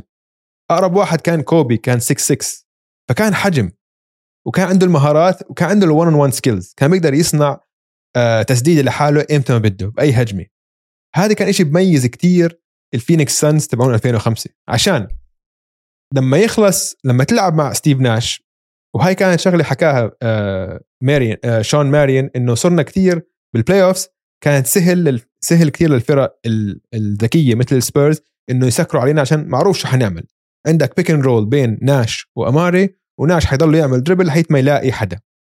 باقي اللعيبة ب 2007 ما كان في عندك هذا اللاعب ال1 on 1 اللي بيقدر يصنع لحاله تسديدة من ولا شيء هذا كان الفرق ب 2005 2005 بيعمل ال pick and roll ستيف ناش. إذا زبطت تمام. إذا ما زبطت على الجهة الثانية الملعب swing pass كان عندك iso Joe iso Joe نزل له إياها بآخر ال shot clock ضايل أربع خمس ثواني. إذا الأمور تأزمت هو بيصنع فرصة لحاله. هاي كتير underrated شغلة. ولو ضلوا iso Joe أنا عندي يعني مقتنع كتير عندي قناعة إنه كان ممكن يفوزوا البطولة. عشان شوف. هذه الشغلة بالضبط هاي شغلة بالذات كتير مهمة لل playoffs بال season ما حتفرق كتير. بس بال playoffs لما الفرق تصير تخطط ضدك آه كتير كتير مهمة بتكون. شوف أنا معك بهاي النقطة كنقطة واحدة إنه السانز بال 2007 ما كان عندهم هذا ال create off the ball لحاله بعد ستيف ناش ماشي؟ مم. بتفق معك. بس بشكل عام كفريق مش كنقطة ضعف واحدة كفريق لسه بحط ال 2007 أعلى من ال 2005 لأنه بحسه فريق كان متكامل أكتر. أماري أظن كان أحسن موسم له هو موسم 2006 أو 2007 بمسيرته كلها. السنة مم. الوحيدة اللي طلع first team all NBA دمر الدنيا حكيت لك لعب 82 مباراة. ناش كمان جبت لك سيرة إنه كيف كان آه، أرقامه كانوا أحسن من الموسمين اللي فاز فيهم MVP بس لأنه ما راح يعطوه إياها كموسم ثالث ولأنه ديرك قدم موسم كتير رائع ما أخذ ال MVP بس أرقامه كانوا روعة روعة روعة. شون ماريون كان بعزه. all star داخل هلأ عزه عمره 28 سنة. الزلمة معدله تقريبا triple double يعني كتير قريب على ال triple double وبيدافع أحسن لاعب على الجهة الثانية. نعم. بيقدر يدافع وبيقدر يدافع أحسن لاعب على الجهة الثانية. مين ما يكون؟ كان يهاوش power forwards و centers كان يوقف يدا- يدافع على guards و point guards إيش ما بدك يسوي كان يسوي. راجا بيل كمان مدافع رائع كان وقتها طلع first team all defense الفريق ككل وهاي نقطة رح نحكي فيها كمان شوي. تقييمهم الدفاعي آه، أعلى تقييم دفاعي بهاي الحقبة. كان أحسن فريق دفاعي بين هدول النسخ تبعون ال7 seconds or less Suns وتقييمهم الهجومي كمان كان أحسن تقييم هجومي بين كل هدول الفرق فهمت علي؟ ولو تطلع على ال top 5 أو ال top 8 sorry بال 2005 وبال 2007 كلعيبة بال 2007 ال top 8 أنا عم بحكي كعدد دقائق عم بيلعبوها إنه ال rotation آه. الأساسي عندك ماريون وراجا بيل وناش وستودماير وباربوسا بوريس دياو جيمس جونز وكيرت توماس. هدول الثمانية اللي كانوا يلعب أكبر عدد كانوا يلعبوا أكبر عدد دقائق بال 2007 بال 2005 كانوا جو جونسون شون ماريون أماري كوينتن ريتشاردسون ستيف ناش جيم جاكسون كيسي جيكوبسون ولياندرو باربوسا اللي كان يلعب أقل من 18 دقيقة بالمباراة وكان عمره 22 سنة. يعني باربوسا على سبيل المثال آه، وأماري على فكرة نفس الشيء كان الاثنين عمرهم 22 سنة بال 2005 كانوا 24 سنة بال 2007 باربوسا بال 2005 كان معدله سبع نقاط بالمباراة. بال 2007 معدله 18 نقطة بالمباراة وربح 6 man of the year فحتى التطور الداخلي حتى التطور اللي صار بين اللعيبة يعني أماري كتير أحسن. ماريون كتير أحسن فهمت علي؟ فعندهم نقطة ضعف كتير قوية. أنا معك 100% اللي هي ما عندهم هال isolation scorer اللي بيقدر يصنع لعب أو يصنع bucket لحاله. بدون ما ناش يصنع له بس كفريق بشكل عام أنا شايف إنه كانوا أقوى. وكمان في فرق كمان حط ببالك بال 2005 دخلوا على ال NBA ال NBA مش عارف شو يسوي فيهم. بال 2007 خلص أنت بتعرف إنه هيك السانز بيلعبوا وما هيك مش قادر توقفهم. ما هي كان عامل مفاجأة. آه. كان كان بصالحهم بالضبط. علي؟ 2005 ف يعني هذا الحلو إنه إنه عم نناقش وكل واحد أنت عندك نقاط إنه بتفق معك. بس كمان هاي شغلة 2000 انه ممكن 2005 ممكن 2006 ممكن 2007 لهالدرجة كانت حقبه مميزه 2006 ما بحطهم مع الخ- 2005 و2007 بس لأنه أماري ما كان بس آه. كقوة قلب وك ك... كروح قتالية أقوى فريق فيهم وصل- كلهم.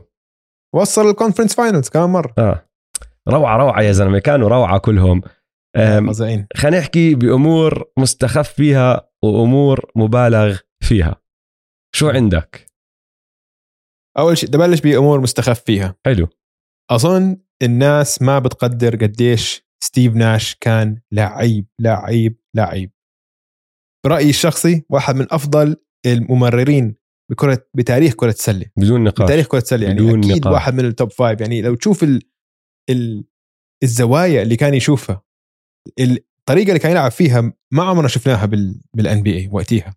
كان يمسك يخلي طاوي معه ويضل يعمل dribble وينزل تحت السلة مرات يعني زمان كان لما تنزل تحت السلة إذا ما بتطلع سلم أو إذا ما بتسدد أو ما بتعطي kick out إنه خلص إنه هاي آخرتها. هو لا كان يلف. بيكمل آه يكمل. آه إذا ما في حد فاضي أو يكمل كم مرة برجع باخذ كمان لفة. فهدول كانت تفتح عليه زوايا فظيعة وهو كان عنده ال vision كان عنده نظري نظر يشوف عيون ورا. هون. عيون ورا راسه. عيون كل حدا. فالباسات يعني كانت إشي رهيب رهيب رهيب. ولو تشوف الفرق بين يعني لو طلع الإحصائيات كمان بتقول لك نفس الشيء. ب 2005 تقييمهم الهجومي كان وناش على الملعب زائد 15 أو 14.9 مشوها 15 وهو مش على الملعب كان تقييمهم الإجمالي سلبي. سلبي تخيل. وفازوا وقتها 62 مباراة. بدونه لعبوا آه هو موسمها ما لعب ثمان مباريات خسروا منهم ستة. تخيل كان عنده أثر كتير كبير يعني هو كان الكل بالكل هو كان محرك ال ال الفريق كله. خلال العشر سنين فيعني حنمدها لبعد ال 7 seconds or less فازوا 76 آه، 67% إلى 70% من مبارياتهم وهو بالملعب. وهو برا الملعب كان سجلهم 10 انتصارات و27 خسارة. يعني الفرق بين ال Suns خلال هاي الفترة مع ناش وبدون ناش إشي غير طبيعي. اسمع وشغلة سريعة بس على هاي النقطة. أنت عم تحكي 10 و27 يعني لعبوا ب 10 سنين 37 مباراة بدونه. ما حدا بيحكي فيها هاي الشغلة على فكرة. ناش كان رجل حديدي مع السانز. آه. نحن بنتذكر آخر مسيرته مع الليكرز كان دائما مصاب ظهر ظهره بوجعه مش قادر يلعب. بس دخل على السانز عمره 30 فهمت علي؟ آه. أنت عم تحكي الزلمة لعب إيه، راح عليه 37 مباراة. هذا الزلمة كان دائما موجود يلعب دائما موجود. وكان ياكل قتل يا زلمة كتير في صور. بس تدخل على الإنترنت تلاقي صورة منخارة مكسور هون ماخذ له بوكس بعينه هون قاعد بنزل دم هون قاعد مضروب من هون سنه مش موجود. دائما باكل قتل بس بيكمل بيكمل آه. وحش كان وحش وحش. فأنا بالنسبة لي أظن التاريخ عم بنساه شوي شوي كلاعب. قديش كان هو لاعب مميز مميز مميز. كتير كتير أم، أنا بدي أعطيك شغلة مستخف فيها دخلها بالضبط باللي أنت حكيته اللي هو قديش كانوا متكلين عليه وقديش كانوا سيئين ال point guards ال backup point guards بهاي الحقبه اللي اسمهم مش ستيف ناش. صراحة مش قديش كانوا سيئين ما كانوا موجودين أصلا. ما كان في point guards فهمت علي؟ أحكي لك مين ال point guards أو ال backup point guards اللي كانوا يلعبوا بهدول الأربع سنين. باربوسا لياندرو باربوسا اللي مش point guard هو shooting guard بجسم point guard كانوا بس يحطوا له ال designation point guard لأنه قصير. بس الزلمة آه. shooting guard سريع وبهدف. بعدين 100% عندك آه، ادي هاوس لعب معهم. كمان نفس الإشي مش point guard هداف ما بيصدق تيجي طابه عشان يشوت. فما راح أعتبره point guard وماركس بانكس اللي من أسوأ الصفقات اللي عملوها على فكرة الإدارة هذا جد point guard بس point guard سيء سيء سيء سيء سيء بالأربع سنين هدول أعلى معدل assist من أي لاعب مش ستيف ناش اجى من مين؟ من بوريس دياو بال 2005 2006 أوه. السنة اللي ما لعب فيها أماري معدله كان 6.2 assist ولا. سنة تانية طلعوا عن الأربعة ونص ولا حدا كانوا دائما متكلين على ناش ف الشغلة هاي اللي بدي أحكيها إنه جد جد مستخف بقديش ناش مش بس المحرك. محرك ما له backup engine فهمت علي؟ إذا خرب المحرك بخرب الفريق. يعني ب 10 سنين راح عليه 37 مباراة يعني معدل أقل من أربع مباريات بالموسم. تخيل. بروح عليه بس. رهيب. إشي كمان آه، كتير مستخف فيه؟ ومش كل حدا بيعرفه بس روحوا اسمعوا لكم أي مقابلة مع شون ماريان على السريع رح تتضح الشغلة. وأنا قرأت كتاب كاتبه واحد اسمه جاك ماكولوم.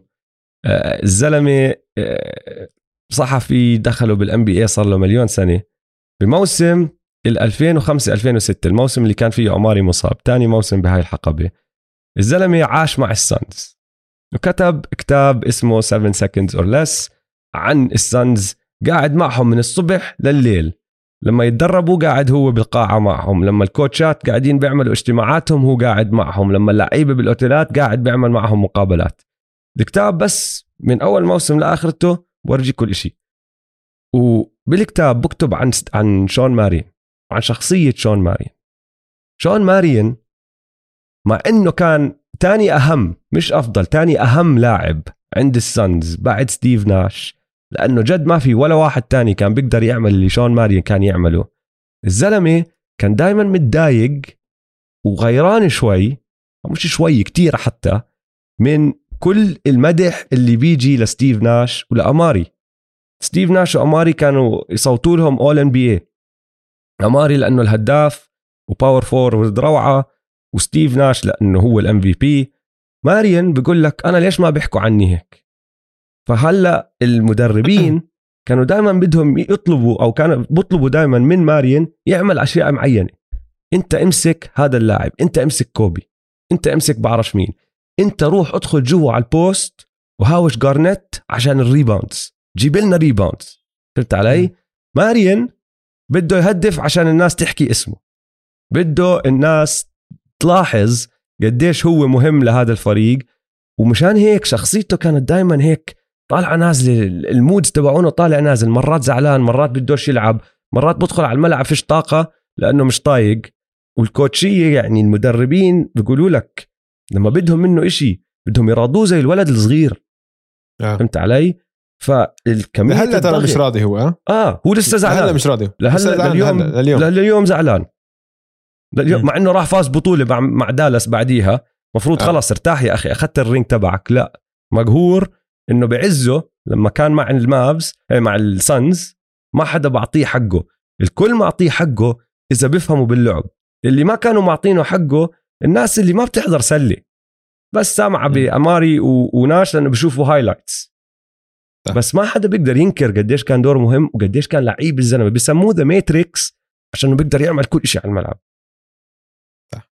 فالضغط. اللي حطه على هذا الفريق واثر نتيجة هذا الضغط اللي هي trade اللي أنت حكيت عنها لشاك. كمان هاي شغلة مستخف فيها. إنه مش سهل مم. أنت يكون عندك واحد هيك على الملعب وهو عنصر أساسي مهم كتير كتير كتير من فريقك. أمور مبالغ فيها أنا بقول على هاي النمط. قديش هدول لعيبة جد لعيبة اللي كانوا يلعبوا مع ناش؟ آه؟ يعني أعطيك مثال. رح أعطيك كم من مثال. عندك أماري وكوينتن ريتشاردسون و The Matrix ودياو. بدي أحكي لك كيف لما كانوا مع ناش أرقامهم بعدين لما طلعوا من ال Suns وراحوا لعبوا مع فريق تاني. هدول لعيبة كلهم كان لسه بعزهم. فالعمر مش مش عامل هنا بالعكس كان المفروض عم بتحسن لسه. أماري ستادماير من 2005 ل 2010 مع ستيف ناش معدله 24 نقطة 9 rebound 57% field goal تمام. 2011 2015 17 نقطة 52% كوينتن ريتشاردسون لعب سنه واحدة مع ناش كان أحسن موسم له. 15 نقطة 50% من 2006 ل 2010 مفروض العز تبعه معدله كان 9 نقاط ونسبة تسديد 46% ذا ماتريكس نفسه اللي كان زعلان وبده الطابة أكثر ومش عم بياخذ حقه وكذا. من 2005 ل 2007 كان معدله 19.6 ونسبة تسديد 56% 2007 2010 نزل معدله ل 13 نقطة بالمباراة 52% حتى بوريس دياو لما اجى على السانز بأول موسم له أخذ أكثر لاعب بتحسن بال NBA وكان هذا أفضل موسم له بكل مسيرته. فيعني مبالغ كتير قديش العناصر اللي حوالين ناش كانت لعيبة. عشان لما طلعوا ب... ب... لفرق تانية كلهم نزل مستواهم. فاللي. كان رافعهم هو ستيف ناش. هلا لا شوف أنا راح أخالفك الرأي شوي هون. أنا معك إنه ناش بيرفع كل حدا بس كمان أظن الأرقام شوي مباغتة خصوصا يعني أماري. أماري المشكلة اللي صارت معه إنه إصابات دمرته بعد ما طلع من فينيكس. ال- ال- السنة الأولى لما كان بنيويورك كان معدله 25 نقطة. وبعديها آه. صار ينزل ينزل ينزل ينزل لأنه الأعداد المباريات يعني أنا هيني فتحت الإحصائيات طلع لعب بال 2009 2010 اللي هي آخر سنة له مع فينيكس 82 مباراة أول سنة له مع نيويورك لعب 78 مباراة معدله 25 نقطة فاصلة 3 بعديها صح. لعب 47 29 65 59 36 و23 مباراة وآخر موسم له مع ميامي لعب 52 آه، مباراة آه. والدقائق دقايق. اللي لعبهم ضلهم ينزلوا. الموسم صح. نفسه هذا اللي بحكي لك لعب 78 آه، مباراة مع نيويورك كان معدله 37 دقيقة بالمباراة. الموسم اللي بعده 33 وبعديها ما رجع طلع فوق ال 24 دقيقة. فالإصابات دمرته مشان هيك الأرقام نزلت. ماريان ماريان أنا معك. 100% ناش رفع أرقامه بس كمان بعد ما طلع من الفريق أظن دوره تغير. يعني على دالاس لما ربح البطولة معهم وبتورونتو راح لعب بتورونتو ما كان مطلوب منه إنه يكون هو ال ال ال الهداف. ما كان مطلوب منه يسجل كان مطلوب منه يعمل أشياء تانية على الملعب. أظن هاي كمان أثرت عليه وكان كان كبران. بالعمر. آه بالضبط هو كان متقبل وقتها دوره. آه كان كبر بالعمر. هاي وظيفتي. آه. بالضبط. طيب آه، تخيل لو. أنا راح أبدأ. ابدا فيها أنت. هدول هدول يا زلمة حظهم سيء. كان راح أعطيك ثلاث إصابات أو ثلاث أشياء صارت مش إصابات لأنه واحدة مش إصابة. كل واحدة من playoff run بال 2005 ISO Joe جو جونسون كسر وجهه. طلع حاول يحط dunk انكسر وجهه. عم بيلعبوا ضد المافس كانوا. ما كمل هاي السلسلة. وبعدين بال بال conference finals لما رجع لعب أو راح عليه أول مباراتين ضد سبيرز ورجع كمل بعدها. هدول المباراتين خسروهم السانز. فعنصر كتير مهم من الفريق ما عم بيلعب معك ضد السان أنطونيو سبيرز مش سهل الشغلة. بال 2006 أماري ما لعب ولا game بالموسم أو لعب ثلاث مباريات بالموسم ولا game بال playoffs فهاي لحالها يعني صعبة. وبال 2007 عم نحكي عن الهوري cheap hip check هاي اللي هي ضربة ناش. يعني ال suspension الايقاف هاد اثنين من أهم خمس لعيبة عندك ما عم بيلعبوا بمباراة مهمة كتير. لسبب سخيف. لسبب سبب كتير سخيف. سخيف. ولو ما كانت السنة اللي بعد أو السنتين بعد ال Malice at the Palace كان ما صار هيك. بس كان 100% وقتها ال NBA كثير مشددين على القوانين. فأنت بتقدر خد ونقي. بدك تخيل لو ISO Joe ما انصاب شو كان صار. تخيل لو أماري لعب الموسم كله شو شو كان صار. وتخيل لو ديفيد ستيرن قرر يسامحهم لهدول التنين شو كان صار. وثالث وحدة أظن أكبر وحدة بالنسبة لإلي لأنه زي آه. ما حكينا الكافز بقيادة لبرون جيمس اللي عمره 22 سنة وساشا بافلوفيتش ودرو جودن والجماعة كانوا أبطال ال East يا أخي. آه كان ما لهم chance ما لهم chance أنا عندي تخيل لو ثانية كمان عن عن ستيف ناش. آه. ستيف ناش إن لما شفنا المقابل اللي أنت ذكرته قبل شوي لما كان عم بيحكي هو ودي أنتوني بيقول لك نحن كان لازم نسدد أكثر ثلاثيات كان لازم نلعب لسه أسرع إنه جو اول ان جد جو اول ان ناش خلال هاي الحقبة كان معدله من الثلاثيات 45% نسبة تسديده من الثلاثيات 45% يعني زي أحسن من ستيف كاري كنسبة. بس كان يسدد فقط أربع ثلاثيات بالمباراة. فقط.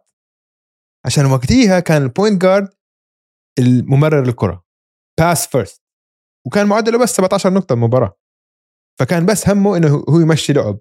بس بعيد كان يسدد بنسبة 45% من الثلاثيات على أربع تسديدات. بتعرف مين مسدد؟ كل لعيبة ال NBA هلا بتسدد أربعة. على الأقل أربعة. كل حدا كل حدا بال NBA هلا. فتخيل لو بس آه، رفع عدد الثلاثيات اللي بسددها. لو دوبلهم وسدد 8 ثلاثيات كان معدله بيكون 23 نقطة. لو لسه زادهم بزيادة وسدد 12 ثلاثية زي ما ستيف كاري هلا بسدد مثلا كان معدله بيكون 29 نقطة المباراة. بيكون كان هو ستيف كاري قبل ستيف كاري من ناحية فعالية من الثلاثيات. فتخيل لو تخيل لو ستيف ناش سدد ثلاثيات أكثر إيش كان صار؟ من أحلى مسددين الكرة اللي شفتهم بحياتي. جد جد. سموث هلا ما راح أقارنه بستيف من ناحية مهارة التسديد لأنه ما حدا بيقرب على ستيف. بس جد جد جد الزلمة كان روعة روعة روعة. أم، حقائق ما راح تصدقها. ما راح تصدق. حضل على ناش. آه. انه مهووس بستيف ناش. من 2004 ل 2010 كان معدله 17 نقطة. آه و11 assist وكان نسبة التسديد تاعه كتير عالية. كان 51% من الملعب 45% من الثلاثيات و91% من ال free throw يعني مش بس 50 40 90 50 45 90 كان وقتها عندك بس أربعة بالتاريخ اللي خلصوا الموسم 50 40 90 تخيل. لا صار كان وقتها بالان بي عندك بس خمس مرات بتاريخ الان بي اي واحد خلص الموسم بهاي النسب 50 40 90 هو عملهم أربع مرات. أربع مواسم خلص ب على الأقل 50% من الملعب على الأقل 40% من الثلاثيات على الأقل 90% فيعني ناش هاي الحقبة كانت غير طبيعية. يعني هذا ال- القمة تبعت ناش كانت قمة كتير كتير عالية. خليني أحكي عن حد تاني عشان أظن حكيت كتير عن ناش. مايك دي انتوني مايك دي أنتوني بعد ما أول موسم إلهم بال 7 seconds or less بلش الموسم زي ما حكينا 31 انتصار وأربع خسارات. عمل اجتماع مع اللعيبة. وبالاجتماع حكى صراحة أنا مش فاهم شو عم بيصير. بس كملوا زي ما أنتوا عشان الظاهر في إشي عم بزبط. فكملوا زي ما أنتوا مش عارف شو أحكي صراحة. 100% يا أخي. مدرب صح. فوصلت لدرجة إنه ما كان يعمل خطط. خلص بطل يعمل خطط. إنه بطل يحكي لستيف ناش شو يعمل. ستيف ناش بس امسك واركض pick up بقول لك pick up كل كل ما يحاول بالضبط كل ما يحاول إنه بده يحكي إشي بيكون ستيف ناش already خلص الهجمة. تخيل. رهيب مان بس آه، هدول الحقائق اللي عندي أنا. أنا عندي أكمل واحدة وراح أحكي عن لاعب تاني بس قبل ما أتحرك عليه بتعرف ال trade حقيقة كتير صغيرة وسريعة. بتعرف ال trade اللي بعت ناش من فينيكس لدالاس بال 98 شو كان؟ كان واحد اسمه مارتن مورسب واحد اسمه بابا ويلز واحد اسمه بات جاريتي. كان آه، rookie هلا داخل على ال draft. آه. و first round draft pick ف واو. دالاس بعتوا كل هدول ال- الأشياء لفينيكس. ال first round draft pick هاي صارت شون مارين فلولا إنه ناش راح على دالاس ما كان إجاهم شون مارين أصلا وبعدين راح ناش رجع واتحد مع شون مارين. فحلوة هاي شغلة صغيرة لقيتها. بس اللي أنا بدي أكمل عليه اللاعب الثاني اللي بدي أحكي لك عنه شوي أكتر اللي هو أماري. لأنه اسمع أماري أماري كان first team All NBA زي ما حكينا بال 2007 بس كان second team All NBA بال 2005 بال 2008 بال 2010 وبال 2011 طبعا راح عليه موسم 2006 بالإصابة وموسم 2009 ما طلع All NB اللي عم بحكيه يعني إنه بعالم ال NB اختاروه كواحد من أفضل عشر لعيبة بالدوري خمس سنين من السبعة اللي بتقدر تعتبرهم ال peak تبعه ال prime تبعه. واحدة من هالسنين اللي ما اختاروه زي ما حكينا إصابة ماشي؟ وهو كان يلعب power forward عم بيلعب بزمن كان فيه عز جارنيت ديرك ودنكن وكلهم هدول الأربعة عم بيلعبوا بال West.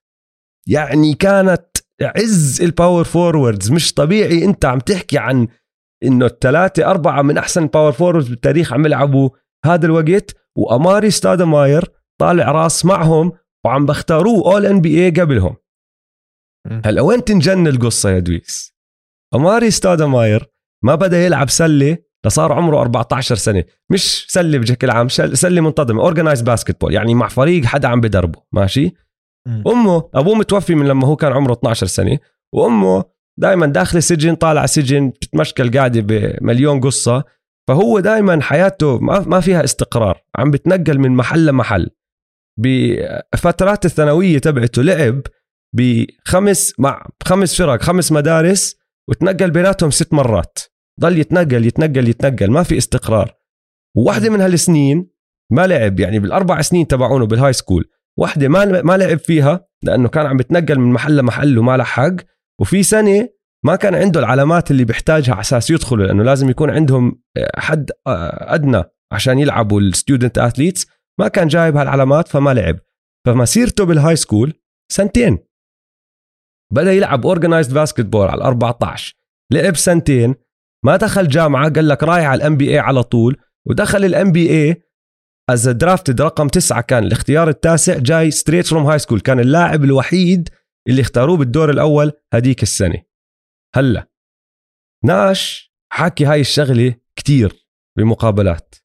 قل لك أماري ستادماير عمل كل اللي عمله وهو ما بيعرف يف... ما, ما بيفهم لعب السلة. الزلمة ما كان عنده ال IQ تبع السلة لأنه جد ما تدرب ما كان عنده هالأساسيات والتدريب اللي ثلاث أرباع لعيبة ال NB عندهم إياه من الجامعة أو من ال high school إيش ما يكون. دخل على ال NB وبدأ يتعلم بال NB بقول لك كل شيء سواه كان عشان هو بدنيا أسرع من كل حدا وأقوى من كل حدا وبنط أعلى من كل حدا ومعه آه. ستيف ناش. بقول لك ما كان يفهم كان يجي ال help defense وال coverage ما بفهم شو يسوي. وين لازم تروح الطابة؟ وين أنا لازم أروح؟ وكان عم بيعمل كل هذا الحكي. قل لك أماري بدأ يفهم اللعب لما راح على نيويورك. كان خلص صار له آه، عشر سنين بالدوري وهلا صار يفهم أنا شو لازم أسوي وين لازم أروح شو لازم أعمل. ودخل على نيويورك. أول سنة سفح سفح سفح فيها بنيويورك. بس الحظ السيء تبعه إنه لما بدأ يفهم اللعب راحوا ركبه. وصار دائما ينصاب وما بيقدر يضل على الملعب وزي ما حكينا مبارياته أو عدد المباريات اللي لعبها نزل نزل نزل فنحن جد شفنا أماري ستادماير فهمان اللعب وعنده لياقته البدنية الكاملة لموسم واحد حسب حكي. ناش طبعا مش أنا اللي عم بحكي هذا الحكي ستيف ناش بنفسه عم بحكي لك هذا الحكي تتخيل آه. هذا الزلمة يا أخي قديش كان بقدر يطلع منه لو كل إشي ركب معه صح تعرف إنه هلأ اماري آه واحد من ال assistant coaches مع البروكلين نتس؟ آه, تحت ستيف ناش؟ آه. هو ومايك دي هو ومايك دي انتوني هلأ دي أنتوني تركهم هلأ بالصيف بس السنة آه. الماضية كانوا آه كلهم مع بعض. أم، شغلة تانية هلأ هي مش حقيقة. نحن اسمها هاي الفقرة حقائق لا تصدق. هي مش حقيقة بس في إشي محزن بهذا الموضوع شوي. لما تفكر فيها بطريقة شوي غريبة وعجيبة. مايك دي أنتوني غلب حاله بطريقة. وشو معناته هذا الحكي اللي أنا عم بحكي؟ هو اللي ألهم آه، ستيف كير والوريورز بأسلوبه. وبعدين راح على الروكيتس وستيف كير والوريورز هم اللي منعوه من إنه يفوز خواتم مع الهيوستن روكيتس. صح؟ ولو بدك تطلع فيها بطريقة شوي غير حتى تقدر تحكي إنه ستيف كير بنفسه غلبه مرتين. لو مش بس غلبه مع الوريورز وأخذ منه خواتم اللي كان بيقدر ياخذها مع الوريورز هو اللي عمل ال trade تبع شاك وماريون وراح قضى على ال 7 seconds or less Suns هاي مزبوط مزبوط هي مش حقيقة بس يعني فيها شوية طيب. فيها شوية لعب هون هناك من من طرف ستيف كير آه، أشياء حلو عجبتنا. وما عجبتنا أنا عندي شغلة واحدة عندي شغلتين واحدة بتشوفها على الملعب بس هي ما دخلها باللعب وواحدة دخلها باللعب آه، نسيت أنا كنت ناسي بعدين لما قعدت أحضر المباريات وكل شيء ونحن قاعدين بنحضر للحلقه قديش ناس ناش كان يلحس إيديه آه. بيلعب صح كان دائما يعملها هاي. كان دائما. يعملها بيكون طالع عم بلحس بإيده. وبعدين بيمسك الطابة بيلعب بمرر باصات وبدربل وبيعمل كل شيء. تخيل هلا بزمن كورونا يعملها زمن الكوفيد. تخيل يا زلمة. حتى قبل زمن كورونا اولا الطابة قاعدة بتطج على الأرض وأنت قاعد تلحسها وبعدين بتحط إيديك عليها. بعدين تخيل اللعيبة. أنت تخيل. لعيبة. عم أكيد إيدي بمسك الطابة وبعطيك pass. بزاقك لسه عليها. فهاي شغلة كتير ضحكتني. والشغلة اللي على الملعب يا أخي ال pick and roll action تبعه هو وأماري ستادماير. يعني فن. فن آه. فن. ما في كلمة تانية بقدر أستعملها. م- لائقة. تليق بهذا الإشي. فن. آه. فن. الشابين هدول الجماعة هدول ال- الرؤية تبعت ناش والدقة بالتمرير مع اللياقة البدنية وال finishing تبع أماري. والابتكار بالتمرير. يعني لو لو بتطلعوا ال highlights روح على يوتيوب check pick and roll highlights أماري وناش. شوفوا عدد ال- الأعداد المختلفة من التمريرات. كل مرة يلاقي لك طريقة مختلفة يجيب له الطابة. إيشي كان رهيب رهيب. إيشي آه. فعلا كان من أحسن من أمتع ال pick and roll combinations اللي شفناه ثنائيات اللي بحياتي شفتهم. 100% اسمع ال pick and roll combination لو بدنا نحكي وننهي الحلقة زي دائما رح نحكي نحن عن إيش هي اللقطة تبعت هذا الفريق. شو هي اللقطة اللي بتمثل هذا الفريق؟ تقدر تحكي إنه it's the pick and roll combinations أي واحد فيهم. تقدر تحكي أي dunk pass ناش لماري ستادماير أو حتى أي fast break كل هالأمور هاي. لأنه لأي حدا بدأ يحضر السلة بعد أو جديد صعب الواحد يتذكر هلا بس بالتسعينات وبأوائل الألفينات لعب السلة ما كان ممتع بالطريقة اللي بتفكر فيها هلا مم. يعني الفرق كانت دائما فرق بتلعب ب pace دفاعية. بطيء جدا فهمت علي ال Spurs ال Pistons ال Pacers المباريات كانت تنتهي عادي عادي تخلص المباراة 75 80 فهمت علي آه. ودخل ال NBA قال لك ما بزبط هذا الحكي صاروا يغيروا القوانين آه، بطل في hand checking كل هالأمور هاي. بس بكل هذا الزمن كان عندك ال Suns اللي كانوا غير عن كل فريق بال NBA ولثلاث مواسم ونص كانوا أمتع كانوا هم قمة المتعة بهذا الدوري. بس إذا بدك تلاقي لقطة واحدة بس واحدة بتمثل شو هم السنز ما بتقدر تاخذ ولا شيء من هدول ولا لا؟ صحيح. ما ما بتقدر بتقدر تاخذ عشان قصة ال ال 7 seconds or less suns قصة ممتعة بس كمان قصة حزينة. وقصة ال almost اللي آه يعني لو بس هاي ما صار. كاد أن يصل كاد أن يصل بالضبط. الخاتم. فأنا لو بدي أفكر بلقطة واحدة اللي هي بتمثل هاي الحقبة هي لقطة ستيف ناش لما ب game 1 ضد السبيرز لما كان آه عنده جرح في آه أنفه. وكان نزيف ما عم بيوقف. يعني عمرك عمركم شفتوها هاي المباراة؟ إنه ما ماله إشي بس النزيف ما عم بيوقف. قد ما الفتحة كانت كبيرة بمنخاره بأنفه كان النزيف ما عم بيوقف. ف كل time out يطلبوه آخر ثلاث دقائق يحاولوا إنه يحطوا آه، بلاستر عليه. يسووا أي شيء أي شيء يسووه مش عم تزبط. يعني ما عمري شفتها هاي بكرة السله أو بال بال بال بالرياضة إنه مش قادرين يوقفوا نزيف. واللاعب مش ماله إشي فاضطر إنه يقعد على ال bench آخر دقيقة. عشان ممنوع تلعب على الملعب وأنت عم بتشرشر دم كل محل. ما بصيرش. فبالنسبة لي هاي هي اللقطة. لانها لقطه بتورجيك أول شيء يعني أول شيء إنها لقطة لستيف ناش. لازم تكون هي ستيف ناش. ثاني شيء تورجيك قديش ستيف ناش كان tough كان محارب. كان يعني حكينا خلال الحقبه كلها كان يروح عليه أقل من أربع مباريات بالموسم كله. والمأساة اللي بحزن إنه بس كان بده يلعب ومش قادر يلعب وعم بتشوفه في في لقطة له عم ال- النزيف عم عم بفوت على عينه. فعم على البنش هو عم بغسل عينه عم بحط المي بعينه عم بحاول يغسل الدم من عينه عشان يلعب. وما قدر يلعب وخسروا هاي المباراه وهي هي السلسلة تاعت 2007 اللي حكينا عنها الهوري هيب تشيك وكانت يمكن أحسن فرصة إنهم يفوزوا بطولة. بالنسبة لي هاي هي اللقطة. أنا معك. قد ما في أشياء حلوة على الملعب صارت لقطة هدول السنز برا الملعب دخلها بقوانين القانون ما بيسمح له يرجع يدخل دخلها بالحظ السيء دخلها بستيف ناش. مية بالمية. ولهون وصلنا آخر حلقتنا اليوم. إن شاء الله عجبتكم الحلقة. لا تنسوا تتابعونا على مواقع التواصل الاجتماعي. At m2m underscore pod وتابعوا حسابات استوديو الجمهور at studio الجمهور يلا سلام. يلا سلام.